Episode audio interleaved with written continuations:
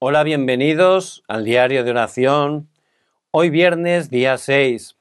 Les bendigo en el nombre de Jesús el Cristo y le damos toda la gloria a nuestro amado Dios porque Él por su gracia nos da su preciosa palabra. El título de hoy es El trono celestial, los talentos, la oración, las 237 naciones, lo que trasciende el tiempo y el espacio. Y la lectura bíblica la encontramos en el libro de los Hechos, capítulo 17, versículo 1. Vamos a leer juntos la palabra del Señor. Pasando por Anfípolis y Apolonia, llegaron a Tesalónica, donde había una sinagoga de los judíos.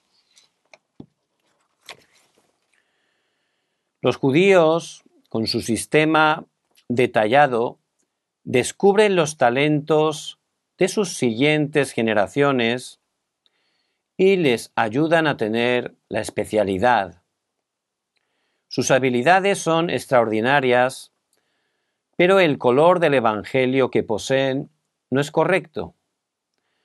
Pero Dios llama a los líderes universitarios con el pacto del Evangelio seguro para buscar el misterio de salvar las 237 naciones. ¿Cómo deberíamos buscarlo?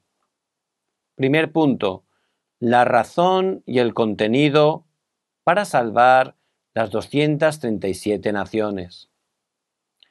Las tres organizaciones, los masones, la nueva era y organizaciones judías, han conquistado a los países que son grandes potencias con evidencias científicas junto con Nefilim. Una de ellas es con la meditación trascendental. Esto es un acto completamente para estar centrados en sí mismos, pero su esencia es estar poseídos. Pero nosotros debemos disfrutar de la meditación santa que tiene a Dios como centro junto con la llenura del Espíritu Santo.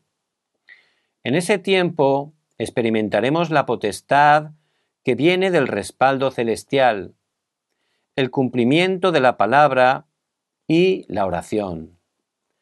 Segundo punto, el método para salvar las 237 naciones.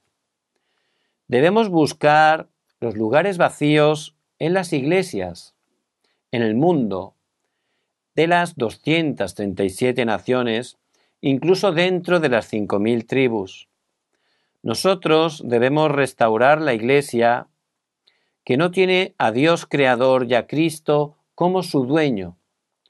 También debemos ser esos guardas de las redes de comunicación espiritual para las 267 naciones que están enfermas y con ese evangelio religioso. Tenemos que tener ese rol de doctores y embajadores espirituales. Sin duda, debemos orar con fe, porque hay discípulos dentro de esas cinco mil tribus. La mayor respuesta es poder orar las 24 horas donde estemos. Entonces experimentaremos ese viaje con la oración que trasciende el tiempo y el espacio junto con el respaldo del trono celestial. Más allá podremos ver por adelantado las respuestas del futuro y las respuestas eternas. Ciertamente Dios por su gracia nos ha dado talentos a cada uno y tenemos que ayudar especialmente en este tiempo a los jóvenes, a los niños, para que primeramente puedan estar teniendo esa cumbre espiritual. Este mundo, liderado por Satanás a través de esas tres organizaciones, con esa cultura de la oscuridad, está atrapando el corazón especialmente de los jóvenes, los está engañando. Por eso hay que ayudarles a que ellos puedan tener seguridad en su identidad y puedan experimentar que Dios vivo está con ellos Para ello es muy importante que les ayudemos con esa meditación santa, ese tiempo donde puedan estar recibiendo gracia a través de la palabra y también disfrutando de esa oración, una oración que tiene que llevarse a cabo en sus vidas 24 horas. De esa manera, con ese poder espiritual, descubriendo el talento, se levantarán como cumbre de los talentos y especializándose, se levantarán como cumbre cultural. Dios los levantará como testigos para que a través de ellos la cultura del Evangelio quebrante la cultura de la oscuridad. Por eso les bendigo en el nombre de Jesús el Cristo, que en este día tomen esta palabra tan importante y que estén aplicándola en sus vidas. Dios va a levantar grandes respuestas. Vamos a orar.